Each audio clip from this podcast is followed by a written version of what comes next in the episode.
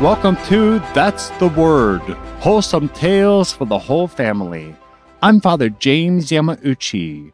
Today's story Those Who Can't Do. The boy loved grand discoveries. He dreamed of sailing the seas, traveling across the world in search of knowledge. He loved to hear about great deeds wrought by great men and dreamed of some day participating in them. He loved music and beautiful melodies and chants, and dreamed of singing them at the top of his voice with praise and thanksgiving. But he could not. He could not go on great adventures of discovery. He could not change the course of history. He could not even sing. He could at one time when he was very young. That was until an infection took away his ability to move most of his body on his own, and so affected his mouth that he could not sing and was barely intelligible when he spoke. His body was such that he had to have someone arrange his limbs, and then he would just remain in that position until someone else came along to move them again. It was a shame. Such a bright young boy stunted before he ever had a chance at greatness. There would be no great travels for this young boy, no history altering quests, no singing of great deeds. But while the infection had destroyed his body, it had not destroyed his mind. So the boy set himself to using his mind to the greatest extent he could.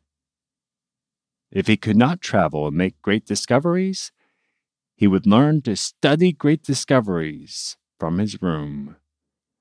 If he could not make history, he would write about history. If he could not sing, he would write music that others could sing.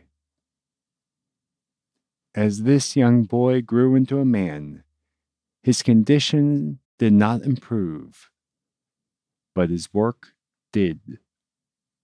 His writings were renowned across the known world, as was his music.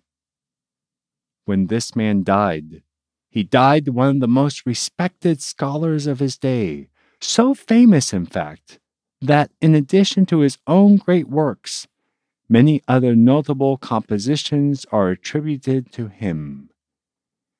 He put his trust in God when he was still a young boy, deprived of the movement of his limbs and the use of his mouth. Instead of turning to despair, he turned to God and gave God all that he had to give. A young boy who grew into a great scholar from the monastery of Reichenau, named Blessed Herman the Cripple. And for this week, that's the word. Special thanks to Mia for suggesting the topic of Herman the Cripple. Absolutely. And I'm also excited for other listeners who have given us ideas of possible stories, and we look forward to doing the research on those and hopefully coming up with a wonderful, wholesome tale, just like we did based on Mia's suggestion. We have actually a few in the works, and if you have a suggestion of your own, be sure to leave it at thunderrock.org. Absolutely. And the thing that amazes me about Herman the Cripple, and um, first of all, how many people have chose Herman as the confirmation saint? And I think he'd be a fabulous confirmation saint to have because there are so many doors closed to him just naturally in life with his illness. And yet he was persistent and he was persevering and he found how God wanted him to spend his life and use the gifts that God had given him, not only for his own sanctification, but also for the betterment of the church and the betterment of society around him with his scholarly work. So much so that people attribute things to him that may actually not be written of him, but that just shows his reputation of holiness and scholarly work. He is credited with writing the Alma Redemptoris Mater and Salve Regina. And from what I understand, we probably didn't, but they are still two of the most beautiful hymns that the Catholic Church has. Really, the Salve Regina is a hymn that every Catholic should know, and you often hear it at the end of Mass. Yes, and also one of the things, and, and just for those who are not familiar with the Salve Regina, many of you who pray the Rosary will know that it is essentially the Hail Holy Queen prayer. It's the prayer that's said at the end of the Rosary, but this is the original Latin, the Salve Regina, Hail Queen, Salve Regina. And uh, one of the things at funerals for priests or relatives of priests, or any funeral where there's a large gathering of priests that are celebrating, one of the beautiful things is as the casket is placed in the hearse, there is normally just a priest who spontaneously starts chanting the Salve Regina, and all the priests join in.